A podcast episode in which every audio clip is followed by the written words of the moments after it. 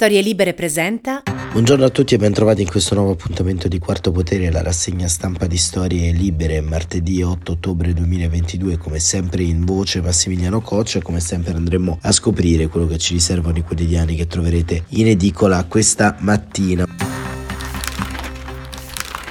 Uno sguardo alle prime pagine che aprono con la visita di Giorgia Meloni in Egitto, il Corriere della Sera, Meloni Al-Sisi, dialogo con l'Egitto sul gas, la Premier, attenzione ai casi Regeni e Zaghi e la Repubblica Meloni archivia Regeni, così la vede il quotidiano diretto da Maurizio Molinari, il Cairo impedirà di processare gli assassini del ricercatore, la Premier incontra Al-Sisi e apre il disgelo tra i due paesi, prove di intesa su flussi migratori e gas, Zaki, mi sarei aspettato un intervento più incisivo di Roma sui diritti umani. E ancora la stampa, l'inferno dei migranti, tensioni a bordo, intresi buttano in mare, piantedosi, non torniamo indietro, pressing dell'Europa, l'Italia riceve i fondi per l'asilo, il Viminale concede lo sbarco alla Rise Above. E questo è il titolo eh, del quotidiano diretto da eh, Massimo Giannini che nella colonna di eh, sinistra con Francesco Olivo e Monica Perosino racconta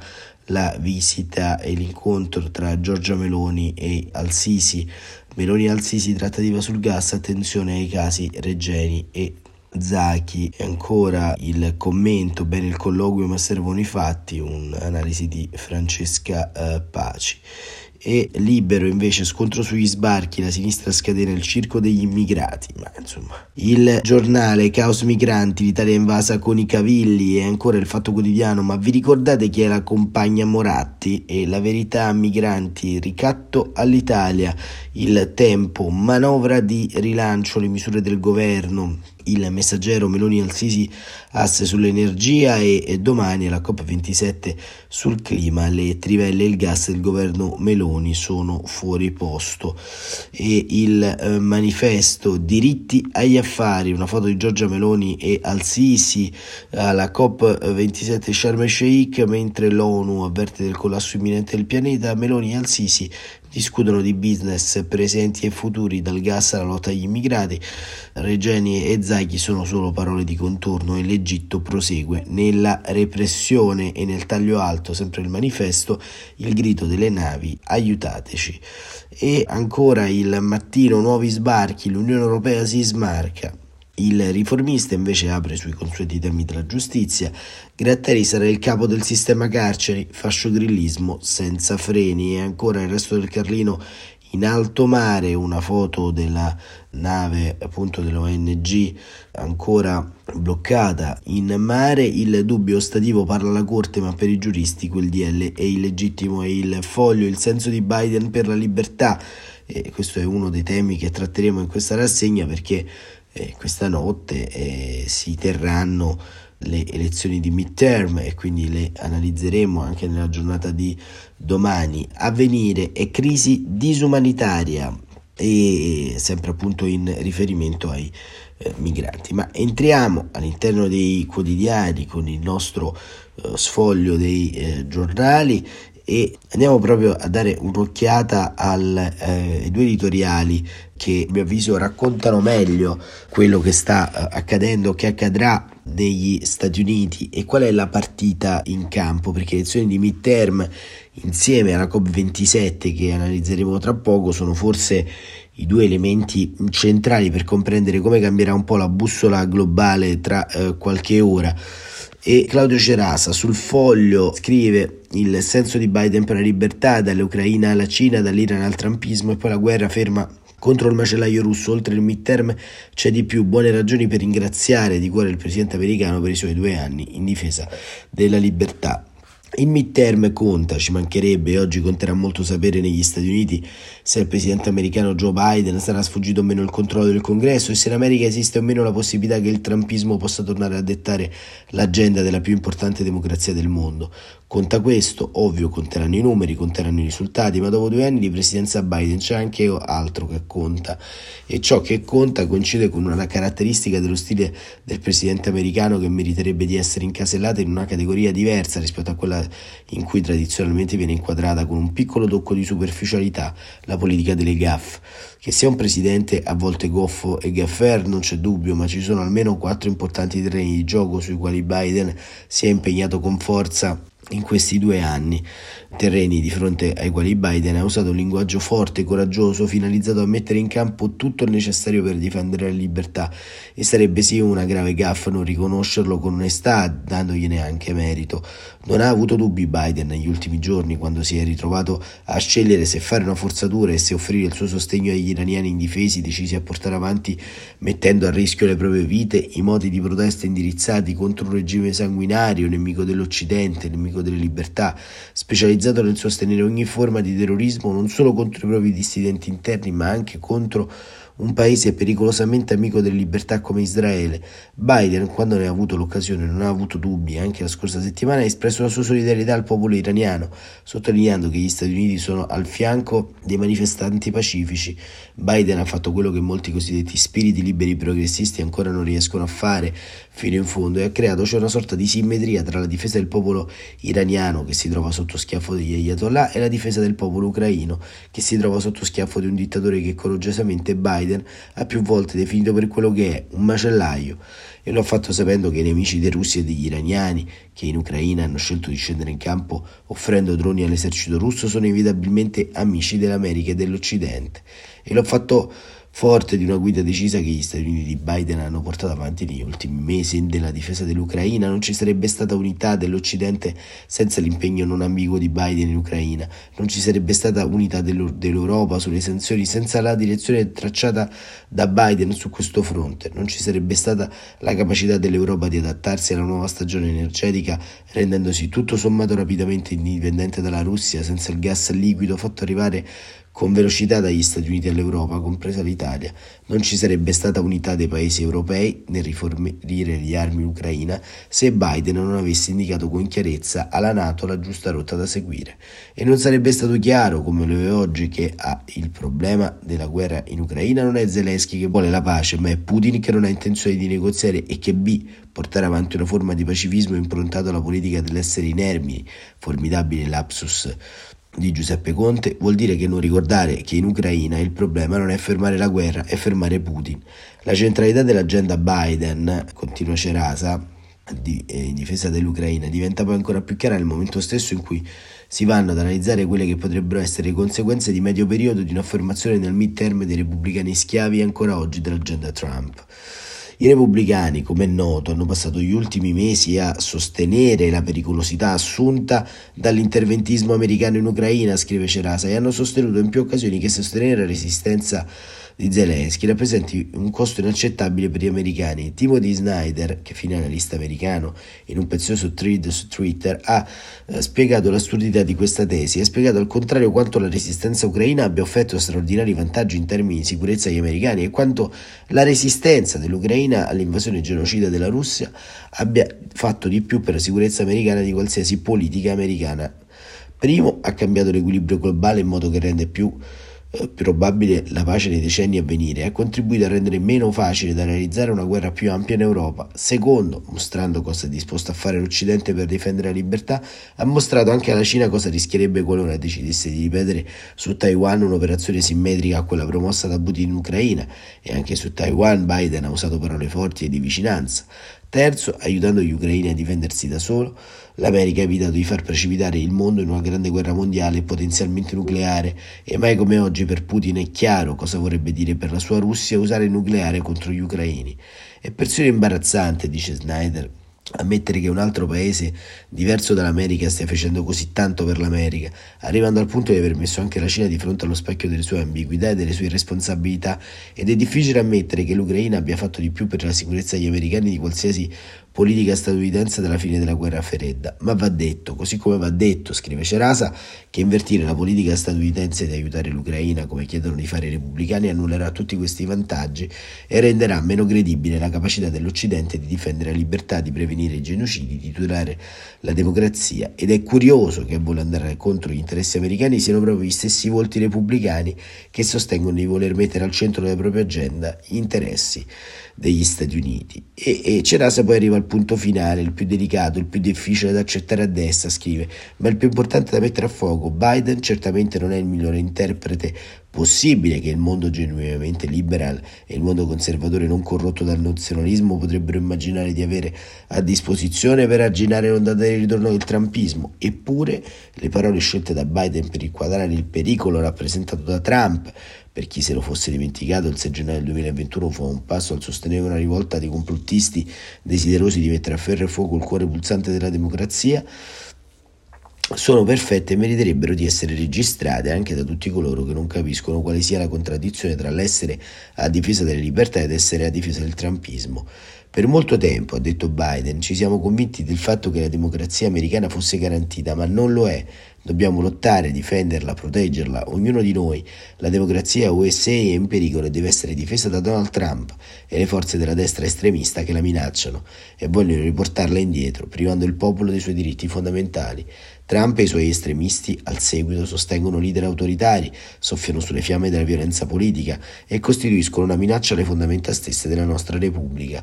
La stagione della democrazia esportata è finita, certo, scrive Cerasa, ma la stagione della necessità di non essere ambigui di fronte ai nemici della libertà è la cifra della fase che stiamo vivendo e in due anni di mandato Biden, quando ha scelto da quale parte della storia schierarsi, non ha mai sbagliato tavolo. Non è tutto, ma non è poco, scrive Cerasa. E un articolo che a mio avviso, oltre a questo, va letto e dà molto la linea in questo uh, momento storico è anche quello che eh, scrive oggi il manifesto.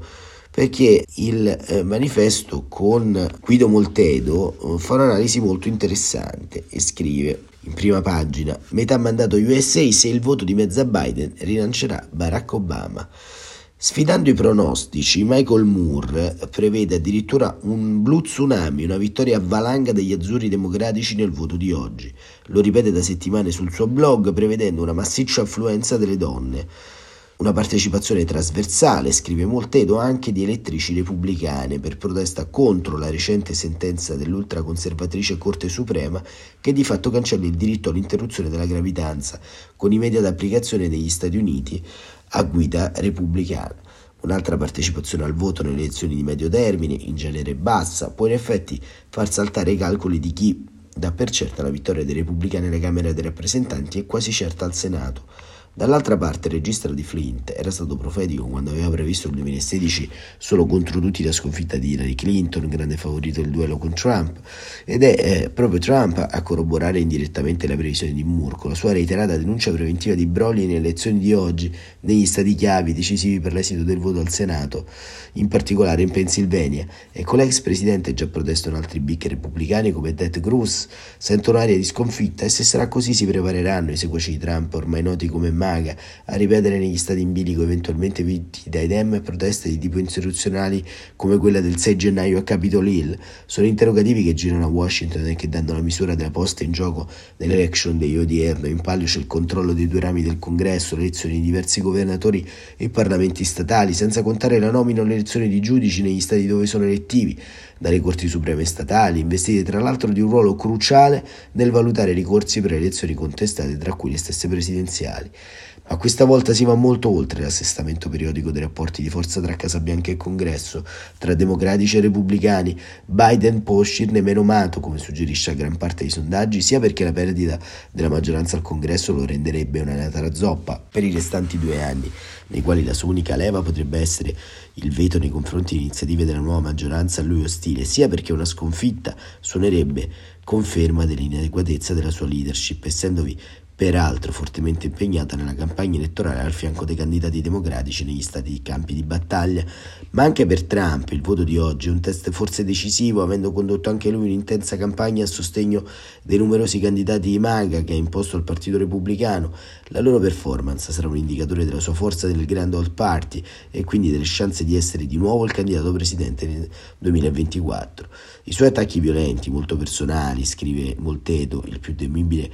dei suoi potenziali concorrenti, il governatore della Florida Ron DeSantis e contro altri papaveri repubblicani, in primis l'attuale numero uno al Senato Mitch McConnell, sono il sintomo di una leadership che si sente messa in questione e che potrebbero essere ancora di più dopo un voto sfavorevole. Difficile dunque, conclude Voltedo, che tutti e due i principali contendenti di questo voto sono solo sulla carta locale, restino in piedi. Se i sondaggi saranno confermati, la conquista conservatrice del congresso per i democratici si apre l'ennesima stagione del sour searching, dell'esame di coscienza, come riconquistare i propri territori elettorali storici, la classe lavoratrice, le minoranze, i neri, non più solidamente democratici, come, con quale guida fronteggiare due anni di offensiva repubblicana, come contrastare il crescente ostentato ricorso alla violenza, all'intimidazione da parte degli squadristi trumpisti? Chi saprà opporsi? Domanda Molteto a Trump se sarà confermato leader del Grand Old Party e sarà il suo candidato presidenziale nel 2024.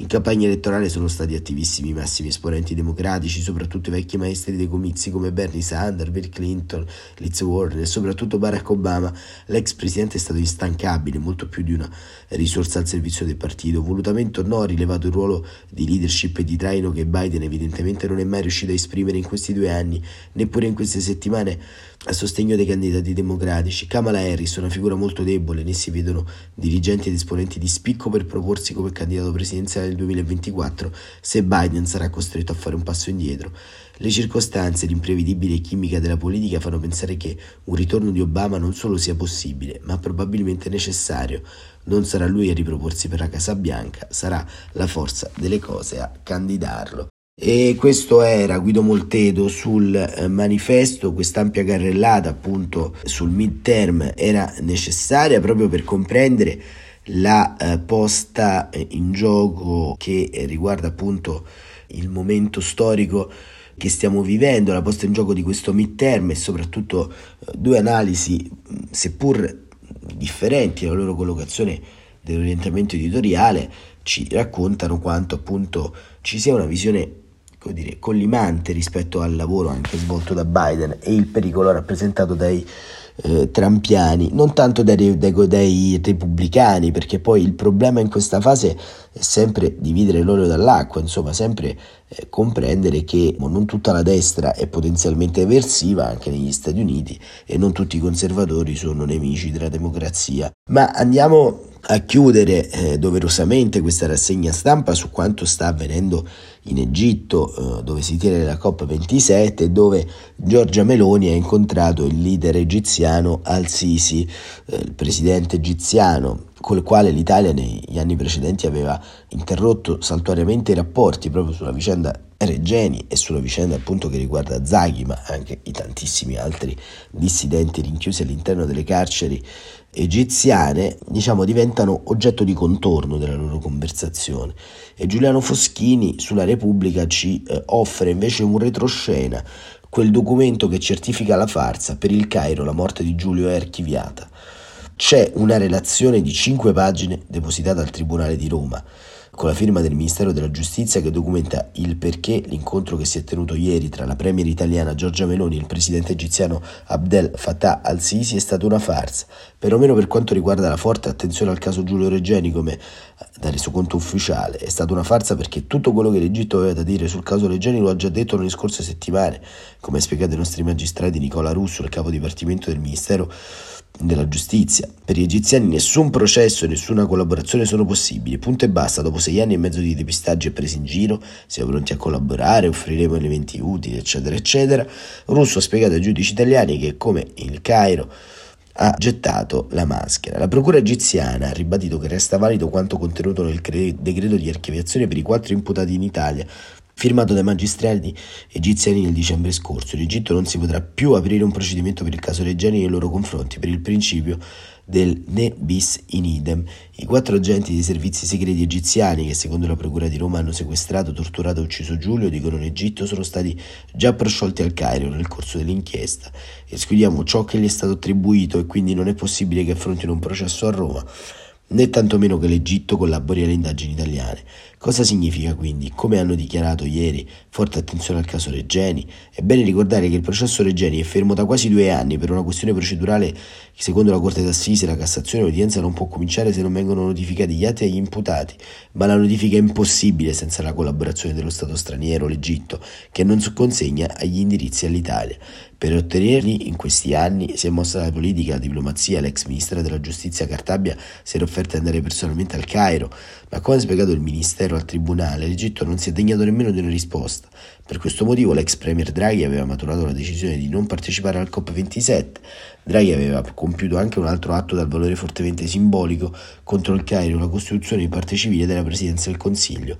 Meloni ha invece scelto di cambiare rotta, foto di rito con Al-Sisi, comunicato di circostanza con due parole su Regeni, nessun contatto diretto, è la prima volta che accade la morte di Giulio, sono passati quattro primi ministri con la famiglia o il suo legale Alessandra Ballerini. È tutto finito? Sul tavolo ci sono tre possibilità. La prima è allo stato reale o come spiegava ieri una fonte dell'intelligence possibile soltanto in caso di cambio di scenario politico al Cairo, tradotto possibile soltanto in caso di una caduta di Al-Sisi. L'Egitto dovrebbe comunicare gli indirizzi all'Italia o decidere di aprire il fascicolo ammettendo la presenza di nuovi elementi. Il secondo è la strada tecnica prevista dalla norma Cartabia. È possibile la notifica non a casa, ma sul luogo del lavoro degli imputati. Essendo dipendenti del Ministero si potrebbe provare a notificarli, ma la strada è strettissima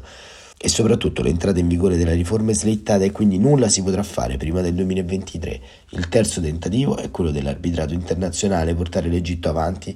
a un giudice per aver violato la Convenzione delle Nazioni Unite contro la tortura sottoscritta anche dall'Egitto. A proporlo dovrebbe essere il Ministro della Giustizia e soprattutto la Presidenza del Consiglio. Difficile, visto quello che si è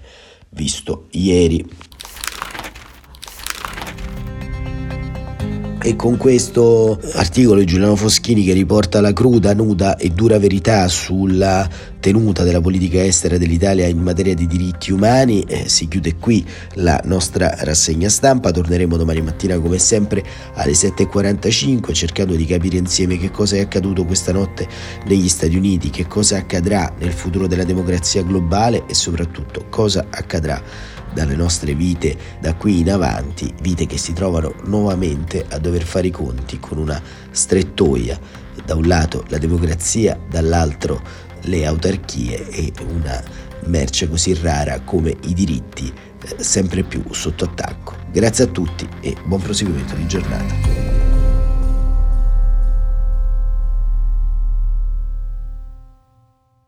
Una produzione storielibere.fm di Gianandrea Cerone e Rossana De Michele. Coordinamento editoriale Guido Guenci.